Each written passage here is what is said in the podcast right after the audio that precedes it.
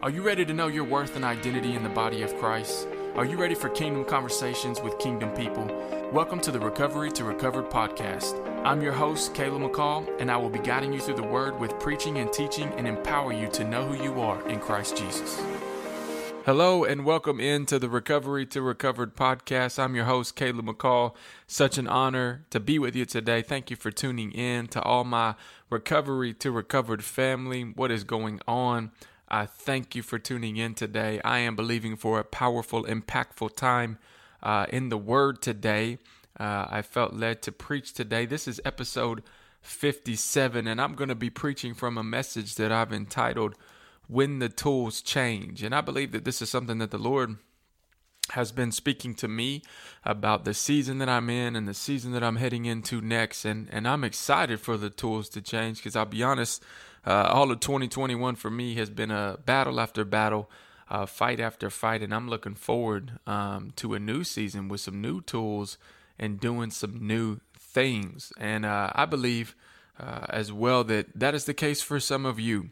And in my time of prayer earlier, I was asking the Lord, you know, what it was that we needed to talk about today. You know, if it was new content, fresh content, a recovery topic, whatever and I just felt the Lord speak to me that it was it was this message that I needed uh, to speak to you today, and I did preach this message at my church Sundays. I'm not playing the recording. I'm gonna be uh, going from my notes and flowing with the Holy Spirit today, and just speaking what I feel on my heart. Um, but I also believe the reason why that the Lord has directed me um, to go uh, this way is because some of you who are listening today need to hear this word because you are fixing to step into a new season, and with a new season comes new tools. Amen. And so some of you are going to need to pick up the new tools. In order to pick up the new tools, you're going to have to let the old ones go. Amen. And so, without further ado, I want to jump right into the word this morning um, uh, and and just dive right into what it is that I believe the Spirit of God is wanting to speak to you today. And I'm coming at you today from Genesis chapter nine, and we will start in verse 18 and read down to verse 27. Here we go. Here we go. Here we go. So Noah and his sons, uh, verse 18. Now the sons of Noah who went out of the ark were Shem, Ham, and Japheth and Ham was the father of Canaan. Pay attention to that. These three were the sons of Noah, and from these three the whole earth was populated. And Noah began to be a farmer, and he planted a vineyard. Noah was a builder up until this point. Uh, then he drank of the wine and was drunk and became uncovered in his tent. And Ham, the father of Canaan, saw the nakedness of his father and told his two brothers outside. But Shem and Japheth took a garment, laid it on both of their shoulders, and went backward and covered the nakedness of their father. Their face was turned away, and they did not see their father's nakedness. So Noah awoke from his wine and knew what his younger son had done to him. Then he said, Curse be Canaan. Whoa, whoa, whoa, I thought this was Ham who did this. Noah's statement there in verse 25 is, Curse be Canaan, a servant of servants he shall be to his brethren. And he said, Blessed be the Lord, the God of Shem, and may Canaan be his servant. May God enlarge Japheth, and may he dwell in the tents of Shem, and may Canaan be his servant. Father, over the next couple of moments, I pray that you would anoint me to preach your word. Help the seed to fall on good soil, and may the individuals listening to us today tuning into the episode today, may they be blessed by this word and may they hold on to it. May they apply it to their life. And Father God, if they are stepping into new seasons, I pray that you would give them the strength and the courage to let down of the old tools and to pick up the new. In the name of Jesus, we pray. And the church said, Amen. So, I wanted to speak to you today from a message that I've entitled When the Tools Change. And I'm preaching today from a text that most preachers stay away from because it's controversial, right? And scholars debate over the text, and there's a few different viewpoints of what actually took place in this text. And I'm going to share a couple and then share my stance as well. And I, am going to teach today, I'm going to prophesy to you today. I'm going to shepherd and pastor you today. I believe you're going to leave this place with a fresh revelation of God's word. I believe that you're going to leave this podcast with a fresh revelation of God's word. Amen. And I, am also going to be preaching to myself today as I uh, speak this podcast because it is, it is something um, that the Lord has spoken to me about where I'm at and where I'm going right? And uh, so I'm going to prophesy to you today because I believe the Lord has spoken to me personally about what season I'm currently in, but also what season I'm heading to. Uh, I also believe there are individuals within the sound of my voice today who are in that same season that I'm in, but you're also heading into the type of season that I'm heading to. And I say that with some of you who are listening today because some of you are closely and personally tied to me. And when you are closely and personally tied to an individual, you are usually heading in the same direction as that individual. Amen. So I believe that there's listeners, people who are tied to my ministry and ministries that I believe that God is fixing to transition you from one season to the next season. Amen. But before we get into Genesis chapter 9, you have to understand what has took place all the way up into this point. And in Genesis 6, God speaks to Noah and says, "I'm about to wipe out the earth." Um, and God has to wipe out the earth for several reasons, and but number one reason that He is is because of what is stated in Genesis six that the sons of God, who were angels, right, saw, pay attention to that, the daughters of men that they were beautiful and took for themselves wives, and when they took for themselves wives, they had children, aka the Nephilim, right? They were in the earth, giants. The Bible says in Genesis six they were in the earth before the flood, and they were in the earth after the flood. these were violent beings. They were hybrid beings. They were not pure DNA uh, that was created in God's image. Extra biblical texts such as Enoch describe angelic beings also going into animals as well, uh, which would have explained the creation of possibly dinosaurs, right? Um, when a fallen angel went into a human being, it created a giant person uh, what would happen to an animal if a fallen angel went into it. It would create a giant animal. We know that the dinosaurs were were um, family members of the reptile uh, um, species, right? But they were bigger. Hmm, something to think about there. Um, uh, so, so there are now hybrid beings all over the earth. That's one reason why God has to wipe out the earth with a flood. Uh, God has to fix this because there's not a pure bloodline for the seed of the woman to crush the serpent's head. Do y'all understand that right now? Genesis 3 the seed of the woman will be at enmity with the seed of the serpent. One reason why God has to wipe out the face of the earth and everything on it is to make sure that there is still a a bloodline that has not been tainted, manipulated, or any of those things, the same type of bloodline that Adam had that is pure, that does not have fallen angel blood in it. I truly believe that 100%, and I believe that because of the Genesis 3 uh, situation. Uh, so we also understand that uh, Satan has kids too, right? The seed of the woman, the seed of the serpent.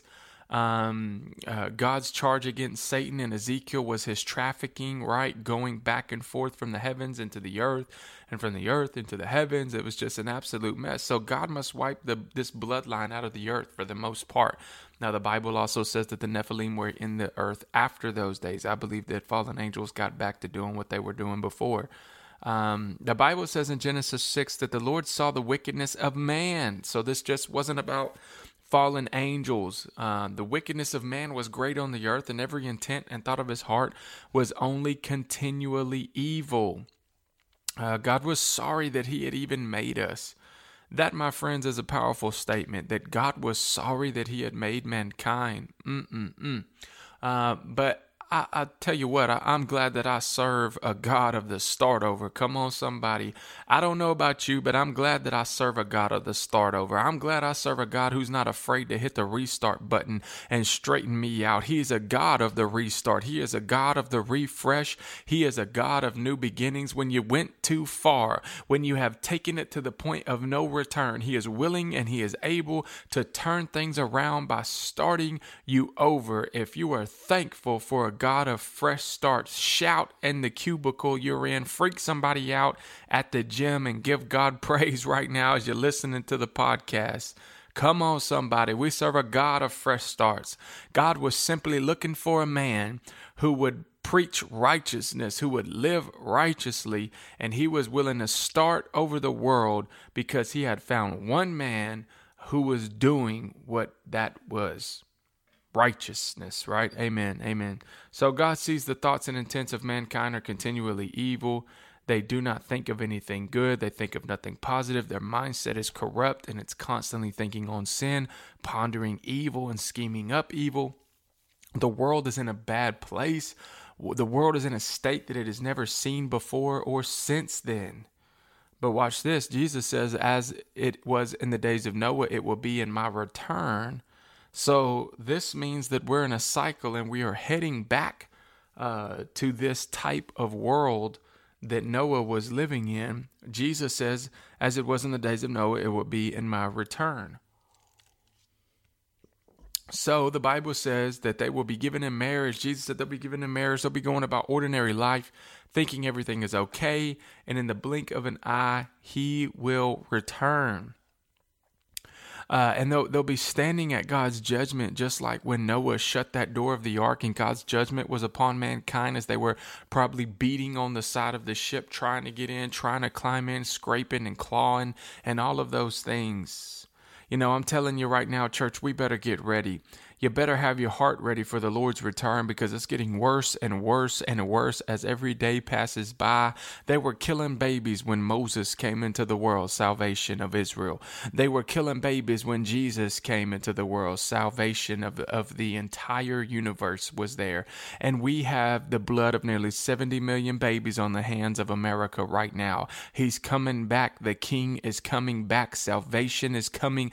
Jesus is coming. There will be a return of the Messiah, the second coming of the Lamb of God. He won't be the Lamb, he'll be the Lion of Judah at his return. Sexual perversion is rampant in our earth, just as it was in the days of Noah. Biological manipulation is happening in the earth today, just as in the days of Noah. We in the world better really start paying attention to some of the things that's going around on us, uh, around us, and things that scientists and all these people are doing in these labs and all of this crazy stuff that's going on but biological manipulation was one of the main things that made God wipe out the earth. If you line up with the way of thinking that I do, that part of the main reason why God had to wipe out the earth was because there was no pure bloodline for the Messiah to come through, for the Messiah to be coming through in the same type of DNA that Adam had. It needed to be that same type of DNA. Why do you think Satan was trying to pollute the bloodline of mankind and having fallen angels uh, taking for themselves wives and sleeping with them and creating children? He was trying to mess up the DNA of mankind because of the Genesis 3 conundrum that he had. He knew that if he could pollute the DNA and bloodline, that there would not be a seed of the woman to come through and crush his head. So he tries to pollute that.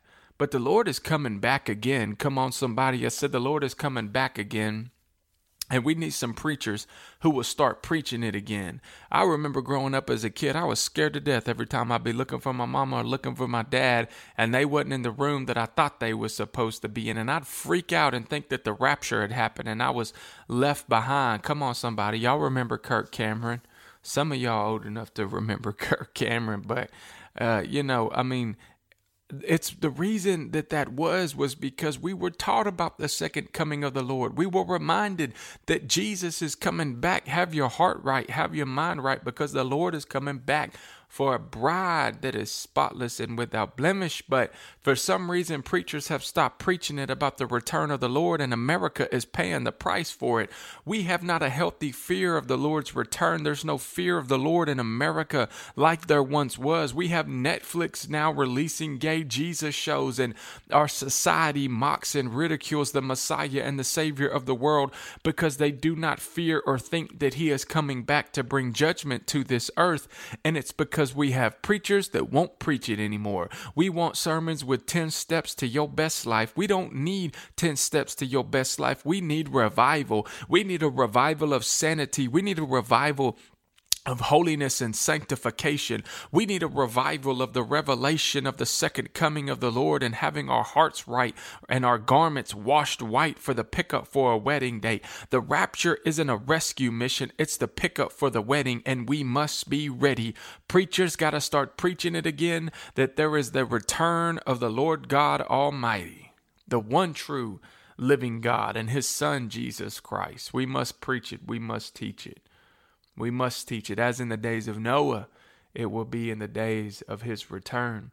And we're heading more and more every single day towards that. But God sees the thoughts and intents of mankind are continually evil, and He says, I've got to do something about it. I've, I've got to wipe out the earth, but I need something to start over with. So He finds this man named Noah, and the Bible says that Noah found favor. Come on, somebody, in God's sight, because he was found to be a righteous man. And the Bible also says that he was perfect. You know, a couple things I want to point out about that real quick. Number one is this Noah found favor with God because he was righteous. Now, I know I'm not preaching on favor today, but can I tell you something real quick? Favor is like a cheat code in a video game. Favor puts you in rooms you're not supposed to be in. Favor gets you meetings with folks you're never supposed to meet. Favor gets you the job you weren't qualified for. Favor gets you the loan you have no business getting. Favor comes from God, and favor takes you places you don't belong. Is there anybody listening to me today who's thankful for the favor of God on your life? Every every believer automatically has a level of favor on their life because they're a blood bought son or they're a blood uh, blood bought daughter. And we've been talking about levels at my church for the last couple of weeks, but there's levels in the kingdom of God. That means there's levels in favor. Come on, somebody. So I want to point out to you that there is levels of favor and to have this level of favor Noah had, it takes righteousness. Come on, somebody. We got to start preaching that again in the church. We need a wave of righteousness to hit the church again and stop with all this craziness and stop with trying to look like the world and stop with how can we be relevant and all of that junk. We need uh, righteousness to hit the church of Jesus Christ. Noah found favor in God's sight because he was righteous. He did what was right in the eyes of God. While everybody else was acting crazy in his generation, Noah was a preacher of righteousness. The Bible calls Noah a preacher of righteousness. So we know from everything I've explained so far that Noah preached even when nobody was listening. Come on, somebody. Noah did what was right when nobody was looking and when everybody was watching. Come on, somebody. Righteousness qualifies you for favor. And if you want favor to be on your life, you must operate in righteousness. Number two, the point that I want to make there. It says that he was perfect. And if you look at the Hebrew word there, it, it means without blemish, whole, complete, intact, and undefiled. What that means is that Noah still had pure blood. What it was saying that Noah still had the pure blood flowing through his veins that mankind was created with. He was the only one on the face of the earth whose blood hadn't been polluted with fallen angel DNA and corruption. His DNA was without blemish. His DNA was whole and complete and still intact. His body was still completely made in the image of God. This was the only man on the face of the earth whom God could repopulate the earth through and bring the seed of the woman to crush the head of the serpent. Noah not only built the ark, Noah was the ark for the human DNA bloodline for the Messiah to come through. I'm going to take a drink of water and let that soak in. come on. There's some good teaching right here. I hope y'all taking notes because Noah not only built the ark, he was the ark. He was the only one on the face of the earth left that had the DNA that God had originally made mankind with, and that was the reason why he was chosen. He was a man of righteousness, but he also was still pure before the Lord. Oh, what would happen to the church of Jesus Christ if we would just have that pure heart, that pure, that clean heart, that clean mind, that clean spirit, that pure spirit, pure heart, pure mind. Let us reflect King Jesus, oh, what would happen? We would be an unstoppable force and we would be the ark that saves the universe. There is so much there we can unpack, and we could stay there for a few weeks, I'm sure.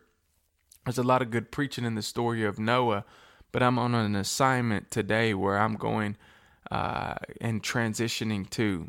Verse 20 Then Noah began farming and planted a vineyard. Here, my friends, is where I'm going to hang my hat for a minute, and I'm really going to speak into your lives. You know, pay attention to this very closely because here's where the tools change. Watch this new season, new tools. Yeah, yeah, yeah. New season, new tools. Some of us are about to step into a season, and when you step into this new season, you're going to have to be smart enough to switch your tools. I know this word might not be for everybody listening today, um, but if it's not for you today, it will be for you one day. Because if God is a God of levels and systems, then that means you won't stay on the same level that you're at now if you're hungry and you grow and you mature in Christ like all of us should be doing. Um, you have to be smart enough and discerning enough to recognize which season you're in because there's a time for a hammer and there's a time for a plow. Come on, somebody. There's a time to build and there's a time to begin to plant. There's a time to plant and there's a time to cultivate. There is a time to harvest and there is a time to prune. You need to know when to fight and when the fight is over. Come on, somebody. You need to know when to engage in battle and when to be silent. Some of us are about to walk into a new season where you are going to need new tools. The old ones aren't going to work anymore. The old ones won't cut it anymore. The hammer will no longer get the job done anymore. It might be that the plow will no longer get the job done and you need a hammer and God's calling you to build something. But I came to tell somebody today that you're about to walk into a new season, and in your new season, you are going to need new tools. I've heard, heard the Lord speak to me and give me a promise about entering into a new season of cultivating and developing. It's going to be a new season because I've been in a fight all of 2021, as I mentioned earlier. I've been in a fight all of 2021. It's been crazy. It seems like people are coming out of the woodwork on me and people have left and people have abandoned and people have lied and made up things and just talked crazy and attacked and attacked my character and done all kind of wicked and evil things about me. But guess what? Baby i ain't getting bitter. I'm getting better. Come on somebody. I'm gonna pick up some new tools in this new season. It's time for me to put down the sword and for me to pick up uh, some pruning shears and for me to begin to cultivate and develop the victory that God has given me. I'm going to be able to cultivate and develop the things that God has given me in the spoils of victory, and I'm going to enjoy my spoils. And there ain't nobody that's going to pull me out of this season of peace and prosperity. The Lord has spoke to me and said that it's about time for me to be able to put my sword up and be able to kick my feet up. Come on, somebody. If that's you and you want to receive that, I wish you'd give God some praise too, because some of y'all been in a fight all year. You've had people coming against you. You've had people attacking your character. You've had people lying on you. You've had people making up stuff on you. You've had people abandoning you. But I came with news for you today. The Lord is speaking today, and He is saying it's time for a new season. And if it's time for a new season, it's time for some new tools. Don't be foolish though and try, go trying to pick up your old tools from your last season. It's okay to put the sword down and pick up the hammer. It's okay to put the hammer down and pick up the plow. Come on, somebody. I feel the Holy Ghost all over this right now now because I'm preaching to somebody. Somebody's fixing to get a breakthrough. Somebody's fixing to get a new season. I wish you'd receive it. But all of this will do me no good if I don't change my tools. The Lord spoke to me and said it's about to be a new season.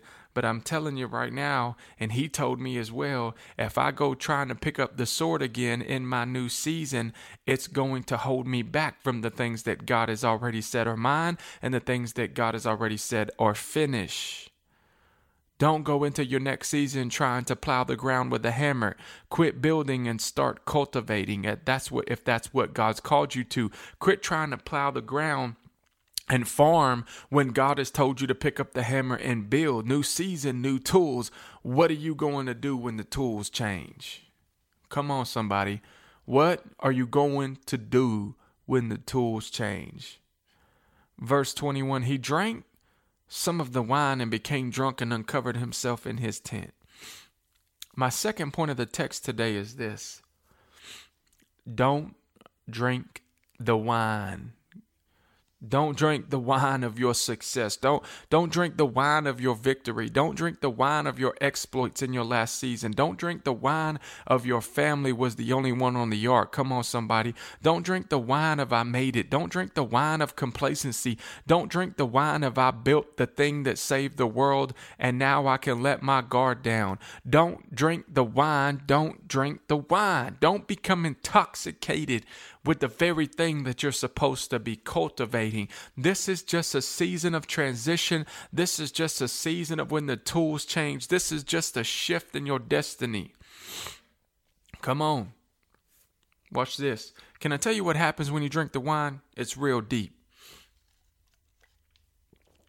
When you drink the wine, you fall asleep. The Bible says in verse 24, and when he awoke, he realized what his son had done to him. You know, Sunday at my church, I, I read from a commentary in one of my new King James Bibles, and and uh, I'm not going to read that whole set there, but it, it is extremely, extremely deep.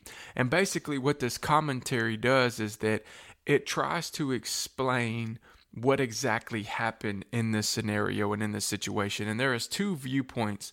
The two viewpoints are this that something happened with Ham and his father Noah, that he had actually done something sexually explicit to him in a homosexual manner, that he possibly could have even castrated him. Uh, you know, the the Hebrew word there, Saul, is the same Hebrew word that is there when it says that they had saw the the daughters of men, meaning that they had sexual intercourse with them. Um, and so there was the homosexual uh, implications of what had happened uh, with between Ham and his father Noah. There was also the second part of this that the in Leviticus it talks about seeing your father's nakedness, and it's actually talking about the wife of the father. And so what this is saying here is that what possibly could have happened is that Ham could have looked in the tent upon his parents' and upon his father in a drunken stupor, and possibly seeing them engaging in intercourse, and these passions and these things rise up in him, and he goes in there and rapes his own mother, where she becomes pregnant in this situation and births Canaan, which would explain why Noah says, Curse be Canaan. I know right now you are probably thinking, what in the world is he saying? Um, and uh, when I read that commentary, it blew me away as well. Um, but it has to be a crazy scenario like this. That is the one scenario that makes sense. Why would Noah not curse Ham, who was the one caught up in the action, but instead curse Canaan? It's because the next generation always pays for the sin of the father. We understand that. Uh, but also the fact that there was actually a child birthed in this horrific situation that takes place. But this stems from an issue with Noah. Not taking away responsibility from Ham and his wickedness and evil in no matter what situation, the homosexual scenario or the scenario of incestual rape of his own mother birthing a child and that commentary actually explains it as this too. One of the reasons why he would have done that is to gain more inheritance. Oh my goodness. How wicked and evil, right? Greed is at the bottom of this thing. Greed is at the source of this situation and of this thing. And so um, he, that, that also they also explained it as why he went and told his brothers. When he went and told his brothers, he was doing that to assert authority over them and say, "Look, I'm fixing to take over this clan. I'm fixing to be the one taking over this tribe. I have more inheritance that will be coming my way, and I'm asserting authority over you." Absolutely crazy.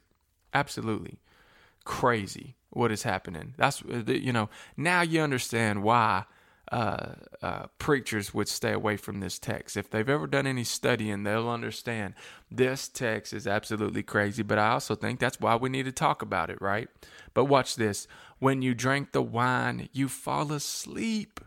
And when you fall asleep in your complacency, when you are in a drunken and intoxicated state by the great victory you obtained as Noah did, you fall asleep. And when you fall asleep, the thing that needs attention and protection no longer has them. I actually tend to lean towards the scenario that something happened to Noah's wife because when Noah wakes up, it is not only him who is rebuked for his sin, but his son Canaan is rebuked and cursed and to be a slave of the brothers of his family. He is the offspring of a rape in an attempt to gain more of an inheritance in the family. Watch this. You see, greed will always bring a curse upon you and it will affect generations after you. You better be real careful with greed. If you have greed going on in your life or you're around a greedy individual, you better be real cautious of what's fixing to happen around that individual or what's fixing to happen in your life because greed is a breeding ground for curses. But my point of that is this when you're intoxicated by other things, you can't protect what matters most. Come on, somebody, you taking notes. Go ahead and take that one. When you're intoxicated by other things, you cannot protect what matters most. Noah's wife is most likely raped in an attempt for him to take control and power of the family. Ham takes this to another level because he's on a power trip and wants to be in control, but this is actually Noah's fault because he's asleep and not protecting what matters most because he has become intoxicated with his win and next assignment that God had for him. Mm. Two things about this. Number one, don't rape and pilgrimage your destiny because you want more power and control over where it is that you're heading in life. Mm. Don't rape and pilgrimage your destiny because you want more power and control over where it is that you're heading in life. Don't take matters into your own hands because you aren't where you think God needs to have you in the pecking order. Don't get out here mustering up your own plans and purposes for your life instead of God's plans and purposes for your life. Don't go planning the church because you want a mic, aka. Don't go hop uh, church hopping because you didn't get the position that you wanted. Don't go starting the business God never told you because because you want to be the boss. Don't jump into the relationship because you're lonely and you want to be married. God never told you to do that. You're going to burst something that will bring a curse upon your life. And, and this is vice versa too as well though. This this doesn't all have to be negative. If God told you to plant the church, you better go plant it. If he told you to start the business, go start it. If he told you to leave the church you're at, you better leave. If God told you to marry her, put a ring on it, right? My point is don't mess up the destiny because you're being selfish. Don't mess up your destiny because you're being selfish. Number two, this is Noah's fault because he's intoxicated by the thing that God put him in charge to steward. Woo! As a word. Noah is intoxicated by the very thing that God put him in charge to steward. If you become intoxicated with the wrong thing, watch this, you'll never cultivate the right thing. You'll never develop the garden that's in front of you. You'll end up asleep on the thing that you're supposed to protect, and the thing that you were supposed to protect will become a victim of rape and pilgrimage by your enemy. The intoxication leads to the exposure when you have become intoxicated with your wins in life and let your guard down, and you've been intoxicated with the win of your last season, and when, when you let your guard down, you have now exposed yourself to the enemy. And your enemy is not just looking for you, he is wanting to affect generations behind you. I'm gonna be closing with this here in just a second, but I, I gotta say this this real quick, and this is very important what I'm about to tell you. You know, some of you listening today, you are asleep to the very thing that you're supposed to be protecting. Noah should have been protecting his wife and his family, but he was asleep because he was intoxicated with the thing that he was supposed to be cultivating. Some of us are asleep on things we're supposed to be cultivating because we have consumed so much of what we are supposed to be cultivating. We have become intoxicated with the very thing we're supposed to be cultivating. Well, what do you mean, Caleb? Well, well, I'm glad you asked. Watch this. Let me give you an example of this. The prophetic is one. In the Church of Jesus Christ, so many people, especially in charismatic, spirit filled, Pentecostal circles, whatever you want to call it, We have become intoxicated with the prophetic. We've become so hungry for a word from someone, from someone else, and we seek it out in an intoxicated stupor and we bounce around from meeting to meeting and conference to conference and we looking for a word here and looking for a word there and we haven't done anything with the last word we got but we are prostituting ourselves and seeking someone else out for a word. We have a generation with a pocket full of seeds word and no harvest because they won't apply and plant what they already have. Number 1 prophetic. Number 2 is worship. We worship our worship we get folks that can't worship if they didn't play the song they like. We got folks that can't worship if they go over one fast song too slow and worships over 30 minutes. And when we do that, you're worshiping an order of service or an agenda, and you've become intoxicated with a westernized church system that ain't getting anybody to heaven. Watch this preaching too. Don't worry, I didn't leave out us preachers.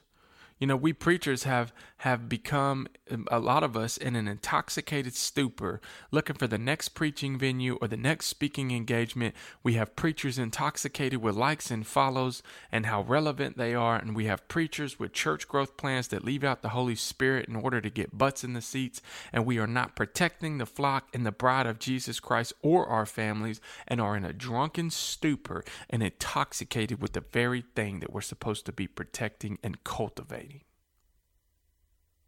Mm.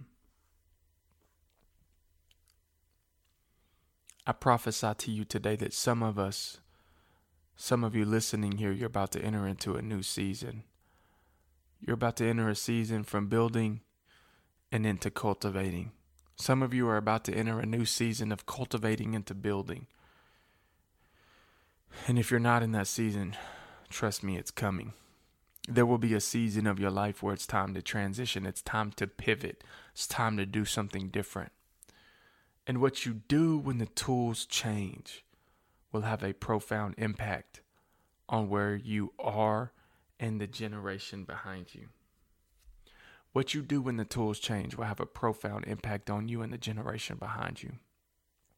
Don't drink the wine of success from your last season. Don't be intoxicated with your former successes and things that you have just gotten great victory over. Stay awake, stay vigilant, protect what God has entrusted you with. Pick up your new tools and cultivate what God has given you through the spoils of victory in your last season. Noah was given a great victory, but he let his guard down and became intoxicated with the very thing that he should have been cultivating. I want to pray for you real quick because I believe that some of you are about to step into a new season, and with a new season comes new tools. What do you do when the tools change? I'll tell you this don't hold on to the old ones, pick up the new, and God will bless you for it, and you will be walking in obedience, and with obedience comes great blessing. I want to pray for you, so let's do it. Father, in the name of Jesus, I come to you today humbly, Lord God, receiving the word that you have spoken to me about stepping into a new season. Lord, I've been in a season of battle for the last year, but I'm about to step into a season of peace and prosperity, and my old tools are not going to cut it in this new season. So, Father, help me to switch the tools. But also, Father, there's listeners today that are tuning into the podcast who need to pick up some new tools. Lord God, they're going from a season of building into harvest and cultivating.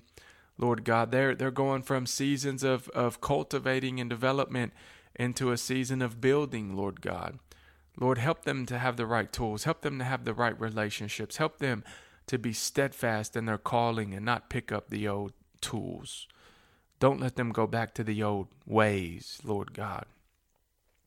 The old tools won't cut it. Lord, what we do when it's time for a tool change will have an incredible impact on where we are heading. Give us the power of the Holy Spirit, Lord God, that will help us walk in obedience and pick up these new tools and do things the new way, and to do things your way, this new way that you are calling us to. Father, we thank you for it in the name of Jesus. And the church said, Amen, Amen, Amen.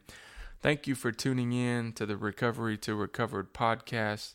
Such a blessing, such an honor to get to do this with you guys. Thank you to Charisma Podcast Network for making this possible.